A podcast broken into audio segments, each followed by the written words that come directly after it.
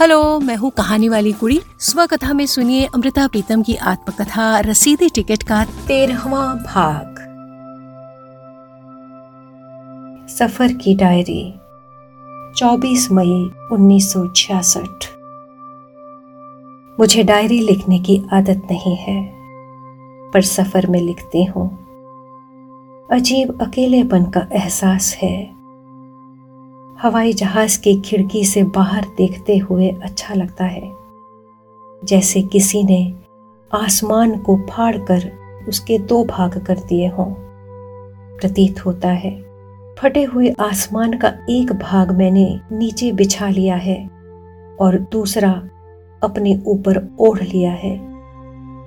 Moscow पहुँचने में अभी दो घंटे बाकी हैं, पर ख्यालों के अकेलेपन से चलकर कहीं पहुँचने में अभी मालूम नहीं कितना समय बाकी है। 25 मई 1966 जहाँ तक दृष्टि जाती है, धरती पर बादलों के खेत उगे हुए दिखाई देते हैं। किसी जगह कहीं कहीं जैसे बादलों के बीज कम पड़े हों, पर किसी जगह इतने घने हैं, मानो बादलों की खेती बड़ी भरकर हुई हो। और इन खेतों पर से गुजरता हुआ हवाई जहाज़ बादलों की कटाई करता हुआ प्रतीत होता है।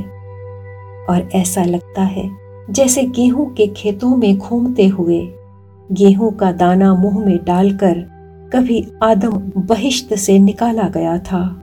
उसी तरह बादलों के खेत में चलते हुए इन खेतों की सुगंध पीकर आज आदम धरती से निकाला गया है।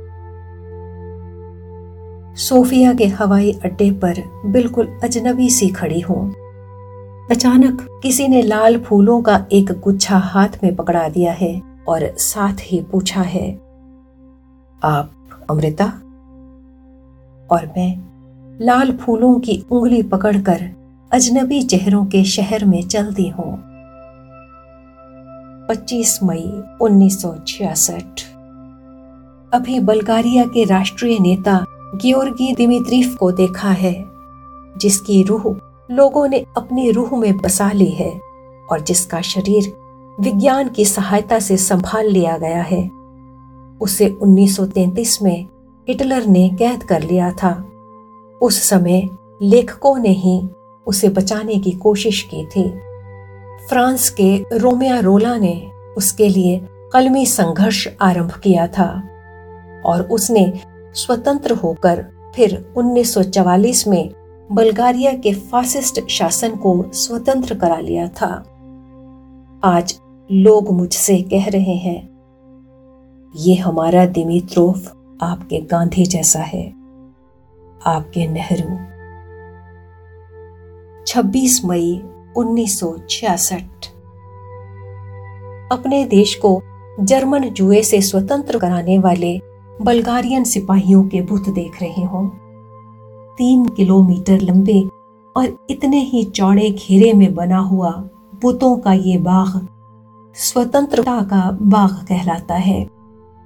ये बुत गुलाम ज़िंदगी की पीड़ाओं की और स्वतंत्र ज़िंदगी के इश्क की मुँह बोलती तस्वीरें हैं। 27 मई 1966 आज दोपहर विदेशों के सांस्कृतिक संबंधों के विभाग के vice president professor Stefan Stanchev से बहुत दिलचस्प मुलाकात हुई। बड़े गंभीर व्यक्ति हैं, इसलिए प्रेस के सेंसर के बारे में मैं बातें कर सके। कहा, ये ठीक है कि लिखने बोलने की स्वतंत्रता में जब लिखने बोलने वाले को उत्तरदायित्व की पहचान नहीं होती, तब बहुत कुछ गलत भी अस्तित्व में आ जाता है। पर इसके दूसरे पक्ष के बारे में सोच रही हूँ कि अगर लिखित उत्तरदायित्व पूर्ण हो, पर भिन्न विचारों और भिन्न दृष्टिकोण के कारण भिन्न प्रकार का हो तो उसका क्या होगा? उनका उत्तर भी संभला हुआ है। हमारी संस्था दृष्टि को विशाल रखती है। नए प्रयोगों को परवान करती है, पर हो सकता है कि इसकी परिधि कुछ अच्छी कृतियों के लिए भी हानिकारक हो।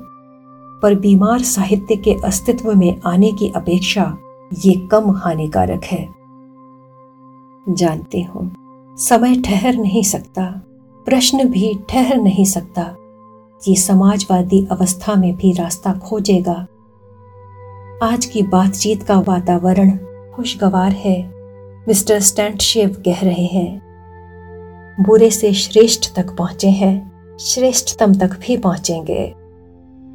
आज बल्गारियन लेखकों की महफिल में कविताएँ पढ़ें। अर्थों की तह में उतर जाने के लिए भाषा की मजबूरी का बंद दरवाज़ा, कभी बल्गारियन, कभी रूसी तो कभी फ्रेंच शब्दों से खोला जा रहा था। वहाँ युगोस्लाविया से आए हुए मेहमान कवि जलातको गोरियान ने मेरी सबसे अधिक सहायता की। कोरियान को फ्रेंच और जर्मन से अंग्रेज़ी में अनुवाद करने का बहुत अनुभव है। इसीलिए आज उन्होंने मुझ पर बहुत प्यारा सा एहसान किया है। मैं आपका सबसे अच्छा दोस्त हूँ। आप युगोस्लाविया के इस दोस्त को याद रखिएगा। इसने आपकी कविताओं के अर्थ करने में बहुत मदद की है। 29 मई उन्नीस सौ छियासठ। आज शाम, बल्गारिया के महान लेखकों इवान वोजोव पियो योरोव और निकोला वापत्सरोव के ऐतिहासिक घरों को देखा। वापत्सरोव की कविताओं का पंजाबी अनुवाद मैंने कई वर्ष हुए किया था। वो मेरी अनुवाद की हुई पंजाबी पुस्तक भी उस ऐतिहासिक घर में रखी हुई है। आज उसकी मेज को, उसके कलम को, उसकी चाय की केतली को हाथों से छुआ। तो आँखें भर भर आईं। लगा कई वर्ष पहले जब मैंने उसकी कविताओं का अनुवाद किया था तब से उसकी कई पंक्तियाँ जो कानों में पड़ी थीं और शायद कानों में ही अटक कर रह गई थीं, वे आज मेरे कानों में सुलग उठी हैं। कल ये ज़िंदगी सयानी होगी ये विश्वास मेरे मन में बैठा है और जो इस विश्वास को लग सके वो गोली कहीं नहीं। वो गोली कहीं नहीं। ये पंक्तियाँ उसने 1942 में फासिस्टों के हाथों कत्ल होने से कुछ समय पहले लिखी थी। लगा, उस विश्वास को जिसे सृष्टि के आरंभ से गोली नहीं लग सकी, आज हाथ से छू कर देख रही हूँ।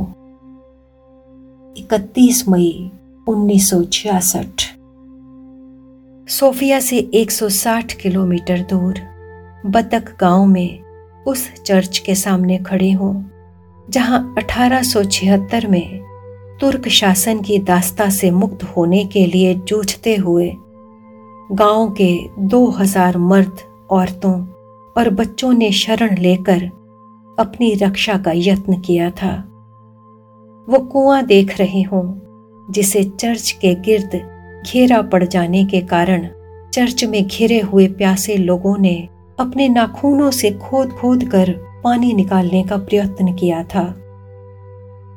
ये सब के सब सत्रह मई को दुश्मन के हाथों मारे गए।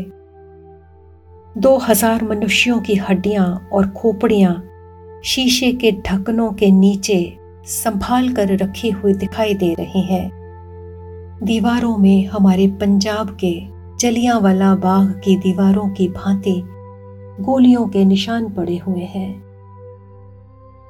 2 जून 1966 आज प्लोवदेव कस्बे में वो प्रिंटिंग प्रेस मशीन देखी, जिस पर दास्ता के विरुद्ध साहित्य छपा करता था शासन की चोरी से, और वे बेड़ियाँ देखी जिनमें मनुष्य बांधे जा सकते थे, पर समय नहीं।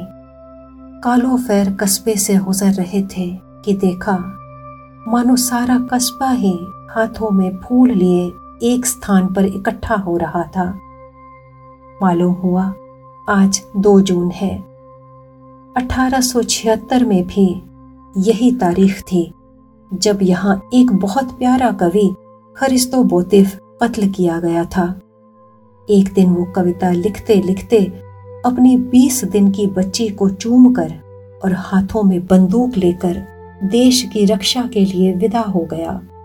और जब कत्ल हुआ, तब उसकी आयु 27 वर्ष पाँच महीने थी। उसके साथी उसके साथ मिलकर लड़ते और उसकी कविताएँ गाते गाते मारे गए। मैंने आज रात को खरिस्तो बोतिफ की एक कविता का अनुवाद किया है। ये था अमृता प्रीतम की आत्मकथा रसीदी टिकट का तेरहवा भाग। वाचन स्वर सुखनंदन बिंद्रा का था।